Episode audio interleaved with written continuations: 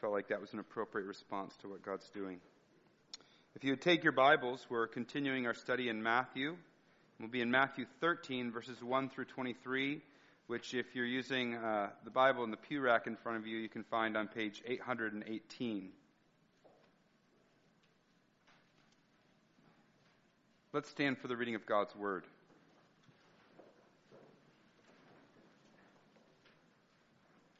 Matthew 13, 1 through 23. That same day, Jesus went out of the house and sat beside the sea, and great crowds gathered about him, so that he got into a boat and sat down. The whole crowd stood on the beach. And he told them many things in parables, saying, A sower went out to sow, and as he sowed, some seeds fell along the path, and the birds came and devoured them. Other seeds fell on rocky ground where they did not have much soil, and immediately they sprang up since they had no depth of soil. But when the sun rose, they were scorched. And since they had no root, they withered away. Other seed fell among thorns, and the thorns grew up and choked them. Other seed fell on good soil and produced grain, some a hundredfold, some sixty, some thirty. He who has ears, let him hear. Then the disciples came and said to him, Why do you speak to them in parables? And he answered them, To you it has been given to know the secrets of the kingdom of heaven, but to them it has not been given. For the one who has more will be given, and he will have an abundance. But from the one who has not, even what he has will be taken away. This is why I speak to them in parables, because seeing they do not see, and hearing they do not hear, nor do they understand. Indeed, in their case, the prophecy of Isaiah is fulfilled that says, You will indeed hear, but never understand. You will indeed see, but never perceive. For this people's hearts have has grown cold. Sorry, for this people's heart has grown dull, and their ears they can barely hear and their eyes they have closed, lest they should see with their eyes, and hear with their ears, and understand with their heart, and turn, and I would heal them. But blessed are your eyes, for they see, and your ears, for they hear. For, I tru- for truly I say to you, many prophets and righteous people long to see what you see, and did not see it, and to hear what you hear, and did not hear it. Hear then the parable of the sower. When anyone hears the word of the kingdom and does not understand it, the evil one comes and snatches away what has been sown in his heart. That is what was sown along the path. As for what was sown on rocky ground, this is the one who hears the word and immediately receives it with joy, yet he has no root in himself, but endures for a while, and when tribulation or persecution arises on account of the word, immediately he falls away. As for what was sown among thorns, this is the one who hears the word, but the cares of the world and the deceitfulness of riches choke the word, and it proves unfruitful. As for what was sown on good soil, this is the one who hears the word and understands it. He indeed bears fruit and yields in one case a hundredfold, in another sixty, and another thirty. Let's be seated as we pray.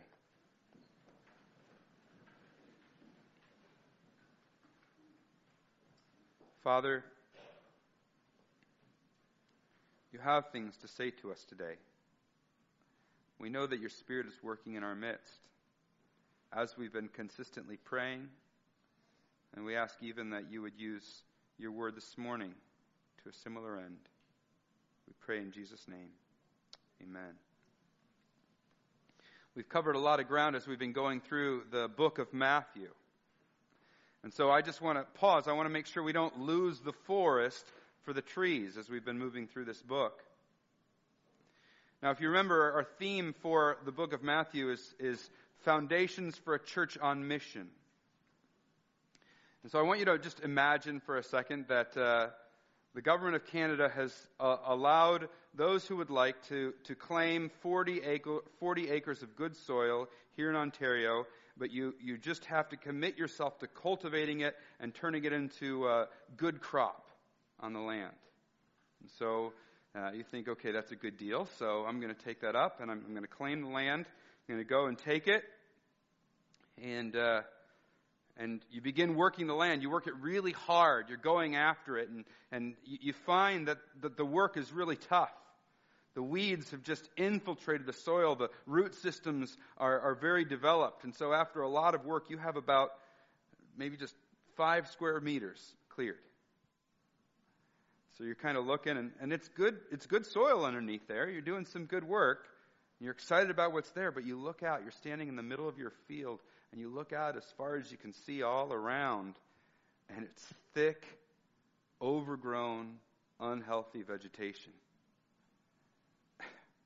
and you're just kind of discouraged, you're overwhelmed by the task, and you say, Why is this work so hard? And you ask, What is it? What is it that I can do to actually make some headway here? That's a lot like what the church that Matthew was writing to was feeling. Okay? So they've been excited. They've joined up on this this new message that Christ has brought, that our hearts can be forgiven, we can be changed and cleansed. They've experienced that Jesus brought heart change, and they're excited and they're, they're committed to making the good news of this kingdom known, and they get after it.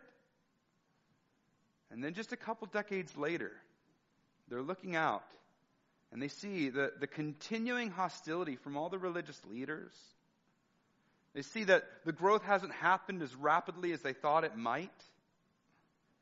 They see all the forces in the culture around them resisting the progress of the gospel. And they're overwhelmed, like you standing in the middle of that field. Why, why is this work so difficult? The good news of Jesus should just be readily embraced by everybody.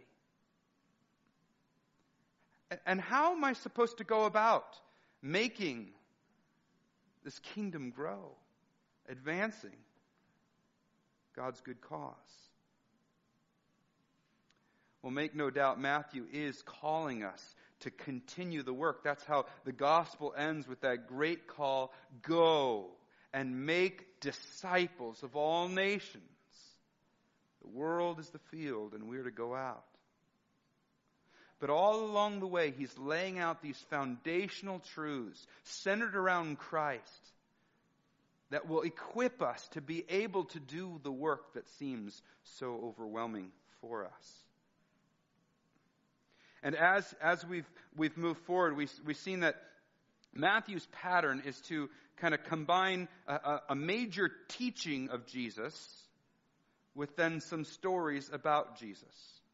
So they're the first four chapters which kind of introduce Jesus as the promised king of the Old Testament, one who is a king for all peoples and who's particularly coming to deal with the issue of our sin. But then, then the real kind of sequence of these six pairs of teachings and, and stories begin. So the first one begins in the middle of chapter 4 and goes through chapter 9. And it says, Jesus is the one with all the authority. So we see him teaching with authority, and then we see his authority in the stories. And in his teaching with authority, the king lays out his kingdom ethics. This is how my people are to, to live, to behave. This is who we are. And he shows that it's his, his kingdom is not about man pleasing. It's about God pleasing. It's not a religion that we kind of form this outward morality and hope that it starts to infiltrate and affect our heart but it's actually heart changed morality that begins deep down in our changed hearts and then flows out of that. And so that's why at the beginning he lays out that call. This is, this is who my believers are going to be. They're going to be people who are poor in spirit, who mourn over sin and the brokenness of this world, who hunger and thirst for righteousness. And then of course, the stories in that section that show his authority his authority over nature, his authority over sickness, his authority over demons, and then most powerfully or most poignantly, his authority to forgive sins. The next section runs from chapter 10 to 12. That's the section we just finished. And that section, Jesus begins, he's sending out his disciples, so he teaches them about what they need to know going out into this world. And, it focused on the hostility they're going to face. You're going to go out and people aren't going to like you. People are going to reject you. There's going to be all sorts of hard things. And so he, he equips them in that, in that teaching to face the hostility of the world. And then what follows, of course, is, is a series of stories where Jesus and, and the religious leaders and even the prevailing that generation, that the people of that day are resisting what Jesus is doing. And as we saw, the crux of that, the, the real core issue, the root issue, was that their self made righteousness was at war with Jesus' mission of mercy. So that's what we've gone through up to this point. And then we come to the next major section, and it begins with Jesus teaching again. Just like the other two sections began with a major teaching of Jesus. This time it's with parables. Now, parables are uh, something that, if you've grown up in a religious setting, you've heard about Jesus' parables. But there's a lot of kind of, uh, I think, misinformation or misunderstandings about parables out there. I don't know if you guys, uh, all of you, are familiar with, with the uh, television show Mythbusters. It's an interesting show where they take on different uh, urban legends or, or ideas that maybe have been perpetuated in popular culture and movies, and they take them on to see is this true or not. And a lot of times, in surprising ways, they find something that you might not know was true actually proves to be true. But a lot of times, they bust myths too hence the name. So, for instance, you've heard if you drop a penny from the top of a skyscraper and it lands on you, it could kill you. They busted that one. Maybe you've heard that a daddy longleg is the most venomous spider. It just can't bite through your skin, so that's why you're all right with it. They busted that one as well. And for us parents, most dear to our hearts, you know how they have the five, we have the five second rule? They showed that that food on the floor for five seconds has no more or no less contaminated than if it's been there for five minutes. They busted that one too. So now if it's been there for five minutes, I still pick it up and give it to the kids. no, Karen, Karen doesn't let me do that. We're going to do some myth busting today, all right? We're going to bust two myths about parables. Maybe they're ones you've heard. Maybe uh, these will be ones that you haven't heard, but they'll nonetheless bring clarity to what a parable is. Myth number one Parables are everyday stories that Jesus used to communicate complex theology in a way everyone could understand. Right? So the fact that Jesus told parables, people used to kind of make Jesus the populist preacher. He spoke in a way that a farmer could understand. He spoke in the way that, you know, just the common folk, they were drawn in. He's held up as kind of the model communicator, using stories so effectively to communicate truth. But I want to stop for a second and imagine that this story that you heard at the beginning, verses 13, uh, chapter 13, verses 1 through 9, you heard with no explanation. You'd never heard the story before, and you, you have very little context. You have no explanation. You just hear this story. A farmer went out, threw some seeds, and as he was sowing the seeds, it fell on four different types of soil. Some fell along the path that he would walk on. It was packed down path, and so the soil could, or the seed couldn't get down in the soil, and the birds could just come up and take it. Other soil or other seeds fell on the rocky soil, which in those days there's a kind of a layer of limestone under the ground, and so just kind of a thin layer of dirt. It would go into that dirt, take up root quickly because that dirt up on the top of the rock was uh, nice for growth, but it couldn't get down to where it needed for the moisture and the, be able to survive the devastating heat of the sun. So when that sun comes out, it withers. Other seed falls among the thorny soil. So there's all these weeds in it. And so these weeds grow up, these thorns grow up, this thistle, and it, it chokes it out so the plant really can't grow. And then other seed falls in good soil.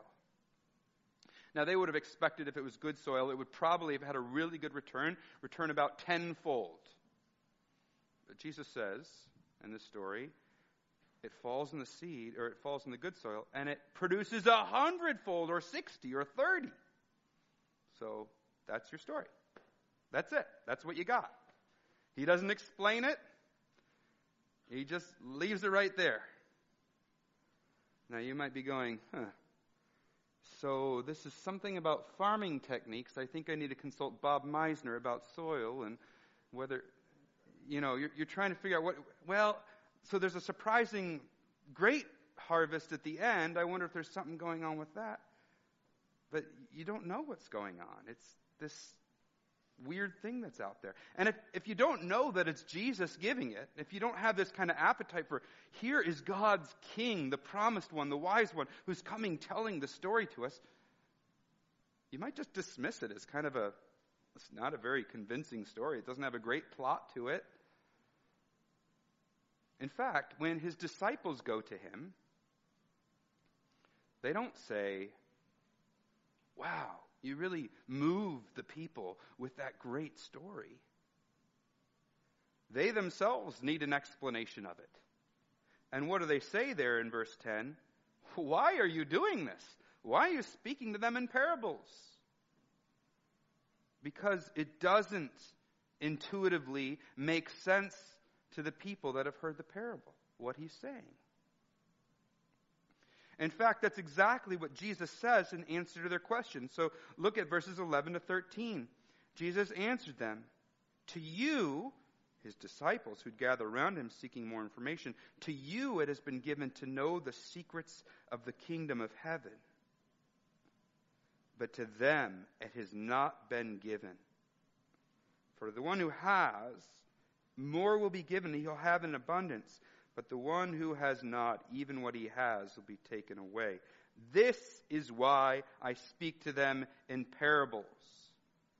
Because seeing they do not see, and hearing they do not hear, nor do they understand.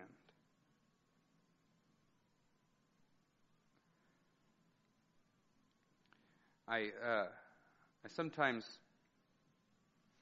get frustrated in my home because one of my children will be standing uh, uh, about as close as that music stand to me, and I will say something like, Go upstairs and get in your pajamas and brush your teeth. And I'll go and do something, and I'll come back, and they'll be standing right there. And I'll say, Did you hear me? I asked you, they'll say, No, I don't know. I, I didn't hear anything. I'm like, You were right there. What's going on here? So, imagine that I'm a, a great inventor, all right? And I come up with this contraption to address this problem. I know I'm the only one who has the problem, but I've, I've got it, all right? So it's, it's kind of like a hearing aid. I can place it on my child's ear. And what it does is it trains them to listen to my voice. Because when they start to pay attention and listen to my words, their sense of hearing grows keener and keener. They're able to pick up exactly what I'm saying. But it's kind of a judgment on them if they start to tune out. If they don't pay attention, that it actually dulls their hearing so that they begin to hear less and less. I'm just a cruel dad, aren't I? Thinking of things like that. No, I think actually what I'm trying to get at with that is that invention is just like the way Jesus has parables function that those who know the one speaking this is somebody I need to follow and hear are going to come to him and they, they're drawn in by those stories and they want to know more. But for those who are already hardening their hearts against God and his king, it actually causes their hearing to become more and more dull because they can dismiss it without hearing any real truth. That's what Jesus is saying his parables do. They they certainly reveal certain things, but they also conceal to those who are hardening their hearts. This was the same thing that was going on in the prophet Isaiah's day, several hundred years before Jesus. The people had become, uh, they still thought of themselves as religious, thought of themselves as following God, but they just were not living at all in light of what God had said. And God had sent messenger after messenger after them, calling them out, and they had hardened their hearts. They'd become the stench in God's nostrils. So God raises up the prophet Isaiah in Isaiah chapter 6, and he, he says, Who shall go for me? Who will go and be my messenger? Isaiah says, Here I am, send me. And then he tells them what his message is to be in Isaiah 6, 9, and 10, which is quoted right here in our passage. It says, He says to Isaiah, You will indeed, they're supposed to proclaim this message that they are indeed, will indeed hear but never understand. You will indeed see but never perceive. For this people's hearts has grown dull, and with their eyes they can barely hear, and their ears they have closed, lest they should see with their eyes and hear with their ears and understand with their heart and turn, and I would heal them. In other words, God is holding out this message, but because their hearts are hardened, when Isaiah comes along and proclaims it, a clear call to repent and turn to Him, it will actually further cement the position they've taken to reject God and to go their own way. It hardens their hearts, not softens their hearts. And now, as the great teacher, not just the prophet Isaiah, but as the king, Jesus comes and he speaks in a way that is particularly effective at doing this. He speaks in the parable. And so it says, or so he says, it does conceal or harden or cement for these people who are not wanting to know what I have to say. But for you who are hungry to know and to learn, he says, but blessed are your eyes, for they see, and your ears, for they hear. For truly I say to you, many prophets and righteous people long to see what you see, the things that I'm revealing you right now, and they did not see it, and to hear what you hear, but did not hear it. So there is this great wealth. In fact, at the end, the very end of all the parables, down at, uh, go all the way over to verses 51 and 52, he says to these disciples, Have you understood all these things? And they say to him, Yes. And he said to them, Therefore, every scribe who's been trained for the kingdom of heaven is like a master of, of a house who brings out of his treasure what is new and what is old. So, yes, these parables are meant to conceal, but they're also meant to reveal things to these disciples who will then go out and make this message known and reveal these secrets to all. So, a parable isn't just the story that everybody can access and understand and makes theological truths accessible to everybody. It's this winnowing tool, like my invention on the ear. That if you are tuned in to what Jesus is saying and you want to learn and you're hungry, it will increase your appetite, it will increase your knowledge, and you will come to understand profound truths about the kingdom through these stories. Stories that then we're instructed to share with others. And yet, for those who are not interested in what Jesus has to say, it will harden the heart. It will show that we have eyes but cannot see, ears but cannot hear. The real question of the text is can we hear? You see in verse 9, he who has ears, let him hear. And then in verse 13, why am I speaking in parables? Because hearing, they do not hear, nor do they understand. So they don't hear, they don't understand. Which then in the quotation from Isaiah, it says, You will indeed hear, but never understand. And then in verse 15, again in the quote from Isaiah, he says, Lest they should hear with their ears and understand with their heart.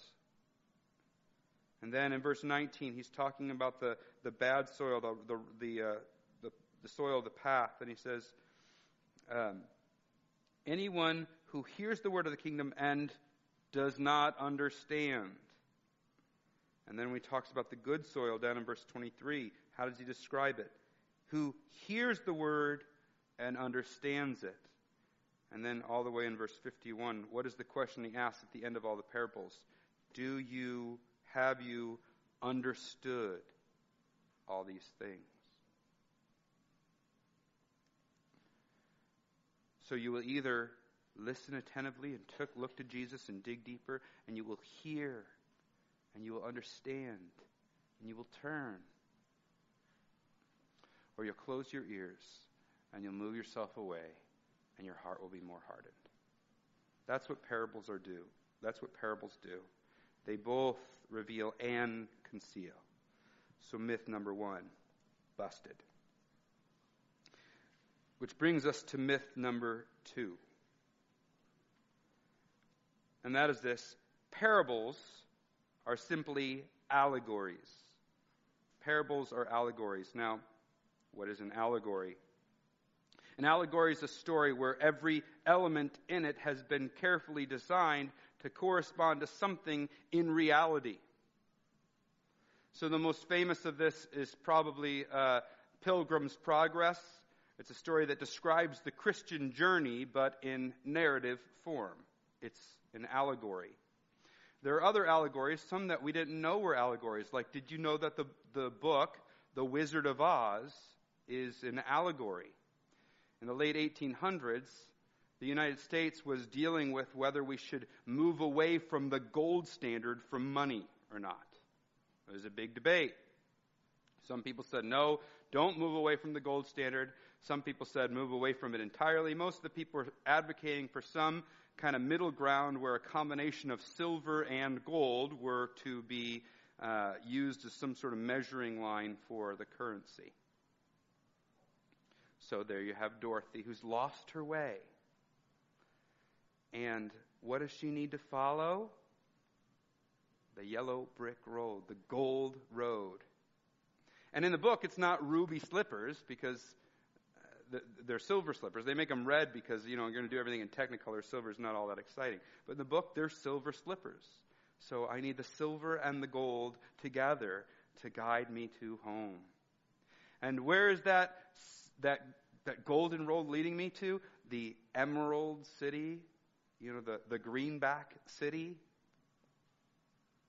Who do I meet along the way? Well, just a common farmer uh, an industrial worker who's just kind of his, the, the, those mean capitalists have kind of robbed his heart, and the cowardly lion who has some really uncanny similarities to the prevailing politician of the day advocating for moving away from the gold standing, William Jennings Bryan. Cowardly lion. And these three will skip me along the road as I take on those big tycoons. The, the wicked witch of the east and the wicked witch of the west. It's an allegory.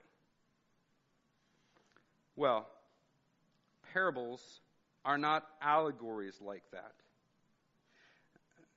And this is important to understand where, because um, some, sometimes we will use a parable like an allegory and, and it becomes this sort of uh, putty in a preacher's hand. So Jesus doesn't usually give an explanation. Here he does give an explanation. Every once in a while he gives an explanation. But usually when he gives a parable, he doesn't explain it. It's just set out there.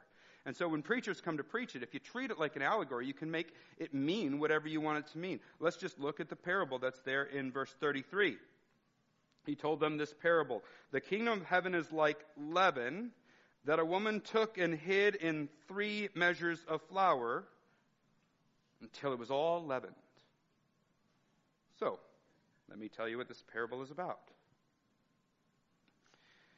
You see, the woman is the prevailing evil society, the government.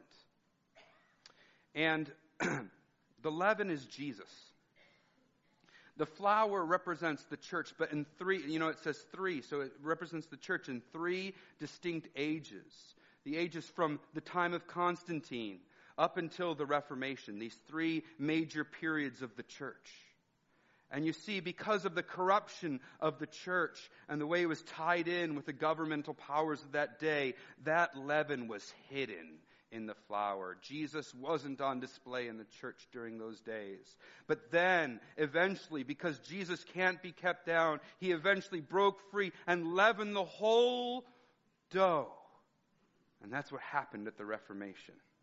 Praise the Lord that Jesus can't be kept down. You see how I can just make it mean whatever I want it to mean if I view it as an allegory. But that's not what a parable is. Jesus uses parables like a laser to address a particular issue or question that has been raised within the context of his ministry. I'm not going to have you turn there, but uh, actually, I am going to have you turn there. Let's go real quick to Luke chapter 15 on page 874. Luke chapter 15. In Luke, there's this recording of parables, the, Jesus teaching on parables as well. And there's some famous parables. Um, the parable of the lost sheep is there, the parable of the lost coin, and the parable of the prodigal son. Now, again, you can make each of these parables say all sorts of things that you want it to mean if you kind of treat it allegorically, where anything can correspond to anything, no explanations given for any of them. Look how, this is Luke 15, 874. Look how um, the first parable ends in verse 7. I tell you, there'll be more joy in heaven over one sinner who repents than over 99 righteous persons who no need, have no need of repentance. The second parable ends, just so I tell you, there is joy before the angels of God over one sinner who repents. And then look how the parable of the prodigal son ends in verse 31 and 32. And he said, Son, you are always with me, and all that is mine is yours. It was fitting to celebrate and be glad, for this your brother was dead and is alive, he was lost, and he is found. Now look at verse 1 of chapter 15. Remember, parables are this laser addressing a specific question or issue that's been raised by the context of Jesus' ministry. So look at how, how this, these parables begin. Now the tax collectors and sinners were all drawing near to Jesus, and the Pharisees and scribes grumbled, saying, This man receives sinners and eats with them. And then he tells them three stories. In each, something valuable was lost. And then it was found and reclaimed, and it's not grumbling, but it's joy. Although in the last story, there is somebody grumbling who bears an uncanny resemblance to these very Pharisees and scribes. Do you see how the parable works? It's not, hey, I can just come up with whatever I want it to mean. Anything that's valuable, that's lost. No, he's dealing with something very particular that Luke 15 has raised. So it is with our passage. He's bringing his laser like focus and, and shedding light on a situation. Remember the situation that go, gave rise to this. Chapters 10 through 12. There's a reason I started with an overview. It's not just so we don't miss the forest for the trees, but sometimes you can't understand where you're at unless you've understood where you've come from in a book. Chapters 10 through 12 are all about this hostility that they're going to face. Right? As, as the disciples go out into the world, they're going to face hostility, he's told them. And he himself uh, has started to experience great resistance to what he's doing. The Pharisees are standing up. They're even plotting how to destroy him. What's going on here? And so Jesus tells a story where the exact same seed is tossed out to many. But there are varying responses based on the different kinds of soil. And then he draws his disciples in and he explains what's going on. Why did I tell this story in light of this situation? These Pharisees, these scribes and religious leaders, and their self made righteousness and morality. What's really going on and why they're resisting the word is that their hearts are so closed and hardened that the evil one is at work in their midst, plucking it away. That's the same thing he had said in chapter 12, verses 43 and 45. Remember, it all started with he healed this demon possessed man at the beginning of chapter 12, and there's these discussions, and he says, Look, you guys are actually the demon possessed ones. You've made your homes inviting for the demons. And here he is again saying, Look, it's because of their hard hearts, their, their self made righteousness and morality has made their hearts hard to the things of God. And so the evil one is plucking away the message before it even takes root.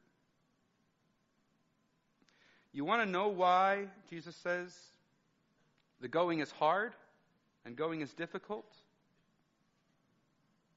Because even amongst those who initially are going to embrace my message and as you guys go out to make disciples, your message, even amongst them, there'll be some who don't respond appropriately. They'll embrace the Word of God initially, receive it with joy. But because the Word of God doesn't actually start to take root in their lives and grow deep within them,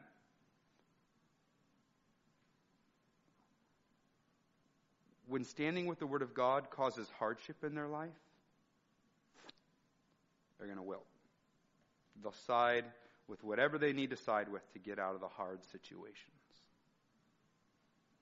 And others, others will receive this word and it'll start to grow in them, but because they're not willing to, to do the hard work of weeding out the competing desires, the desires of this world that are also at work in our heart. It's just going to choke that out. And it too will not produce true fruit. He says, But there are some, there are some where that seed will take root and where it'll actually grow and shape them, transform them. And for those, the fruit will be way, way bigger than anything you could imagine. That's how my kingdom grows.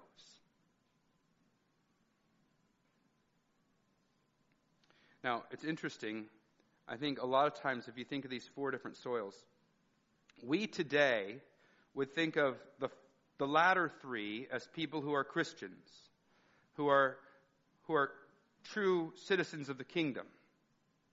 Because we tend to think of terms of your initial response to the gospel is what marks whether you're a Christian or not. So, did you at any point say, Oh, I'm stirred by the word of the kingdom, and I'm gripped by it, and I'm allowing it to take root in my heart? Anybody who does that, who cares what happens when the persecutions come and there's no root and it wilts and dies? Who cares what happens if you're not allowing the competing desires to, you're allowing those competing desires to just grow and flourish in your heart and so it's choking it out and it's dying? if, if you've had some initial response with, with Jesus, you're all part of the family here. That's how we tend to think. That's how I was growing up thinking, at least. But Jesus doesn't link the last three together, he links the first three together. Because his focus isn't so much on that initial reception of the word, but is it growing and bearing fruit in your life? At the end of the day, the first three are all alike. There's no plant, and there's no fruit, even though two of them initially received. The one that stands apart is the last that produces this mighty fruit. We, we, uh, when you, it's, it's interesting when you dig into God's Word, not just in this passage here, but over and over again. When Paul or Peter or Jesus, all under the inspiration of the Holy Spirit, are giving instructions about how we find assurance that we truly belong to God. Over and over again, it's saying, Do you see evidence of the Holy Spirit at work in your life? Do you see fruit of the Spirit? Are you growing? Are you walking with Him? It doesn't point back and say, Did you at one point receive? Now, sometimes I'll go back to that one point and say, hey, remember what you did here and live in light of that. But in terms of for assurance that we truly belong to God, it always is pointing to evidence of the fruit within us.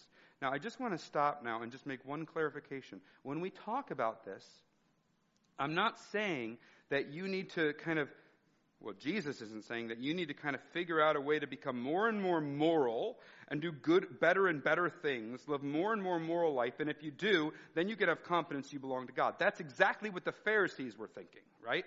That's what they did. I'm going to construct this moral system, a religious to do list that if I just check, check, check, I can do these things and have confidence that I'm in right relationship with God. That's not what Jesus is talking about here. He's talking about the Word of God going deep into our hearts, the Word of the gospel, the Word of the kingdom go deep into our hearts and start to shape us and transform us so that it, working in us by His Spirit, starts to transform us. So it's not something I do, do, do. It's I embrace this message about Jesus and it shapes me and transforms me in such a way that there is a fruit that I can see is growing within me. Does that make sense? And that's an important distinction to keep in mind because we don't want to use this parable to drive us the very thing that Jesus is speaking against with the Pharisees. So, Jesus is rejecting or explaining why the Pharisees rejected. He's also explaining how his kingdom grows. And and when he does, he says, Look, it's not about how many different soils receive me. The kingdom isn't going to grow because everybody who hears the message is going to just gobble it up. Everyone on whom the word of the kingdom comes embraces it. It's not so much about quantity for Jesus, right? It's about quality. Somebody, one soil, even a fraction of those who initially respond, one soil that embraces this kingdom, or embraces this message of the kingdom, and really lets it get into them. And it transforms them.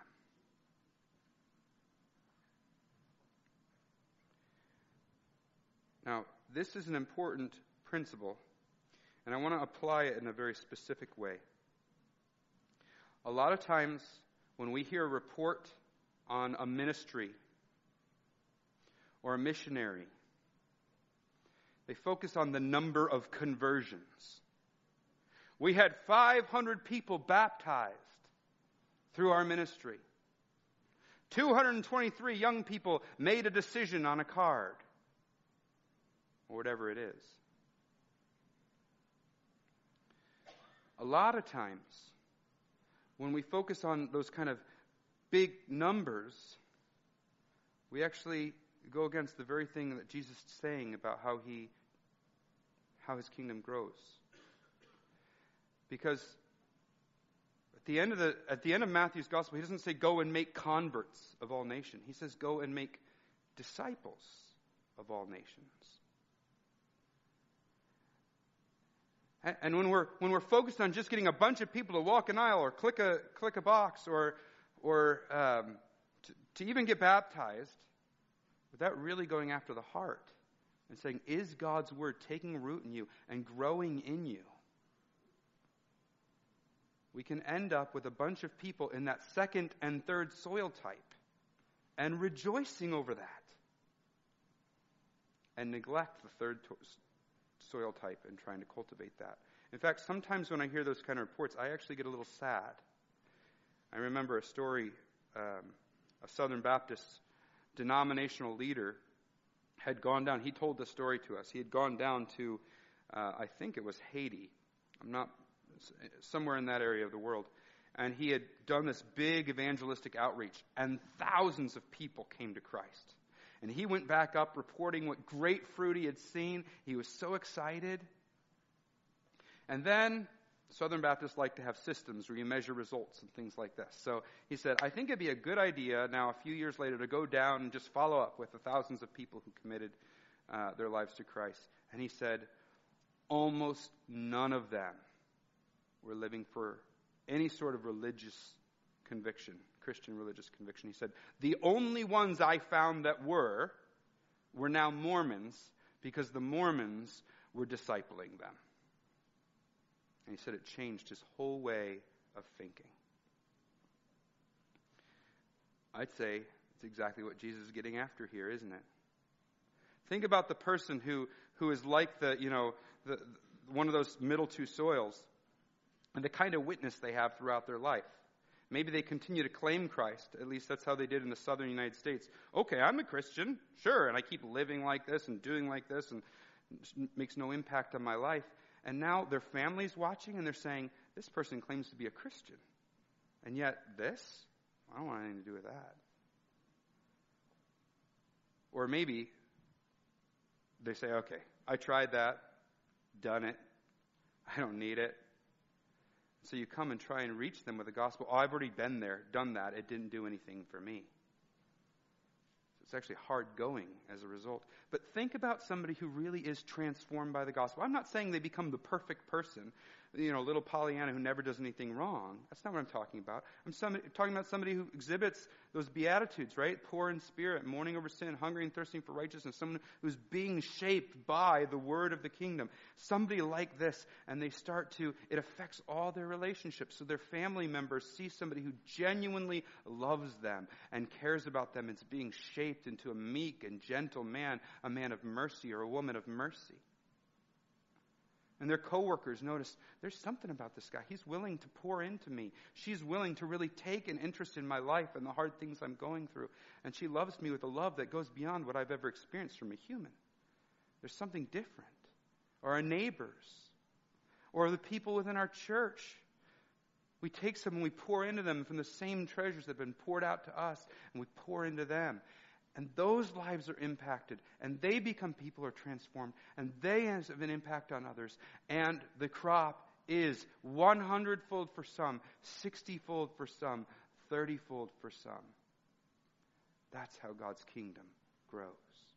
So I want us as a church, when we think about reaching lost people, we don't think about, hey, how many converts do we get? I want us thinking, are we helping the word really grow and flourish in these people so that they, like us, can be really transformed by this gospel?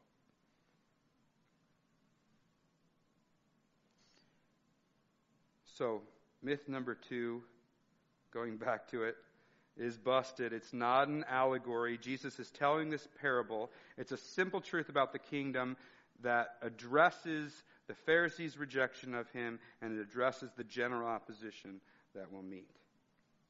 I want to close, though, by moving beyond myth busting. Because I think, if it's not too cheesy, that God wants to do some heart busting. The question in the parable is what do you do with the word of the kingdom? How do you receive it? And the teaching in between verses 10 through 17 is, is bring that into bear, right? How do I hear? How do I listen to this word? I, as a pastor of this church over the last couple of weeks, have been gripped with how clearly God is speaking to us and to me. What do we do with that? We come to church and just tune it out. I'm supposed to be here, but put on my face, start thinking about everything else. Hard hearted. I think the evil one, just pluck it away. Or do we hear it, receive it with joy? Great message. That was such a moving experience. But never really let it penetrate. Never dwell on it. Never let it really shape us.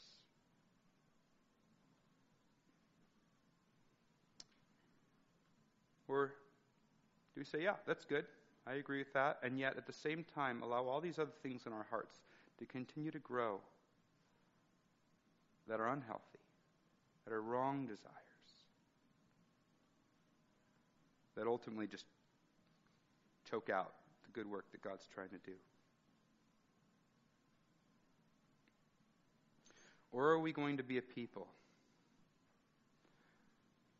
who actually meditate on what God is saying and dwell on it and grapple with it and dig deeper and so become the types of people whose lives are transformed by this gospel and produce a bountiful crop. I'm praying for my own heart and I'm praying for our hearts that for all of us it would be the latter. Let's pray. Father,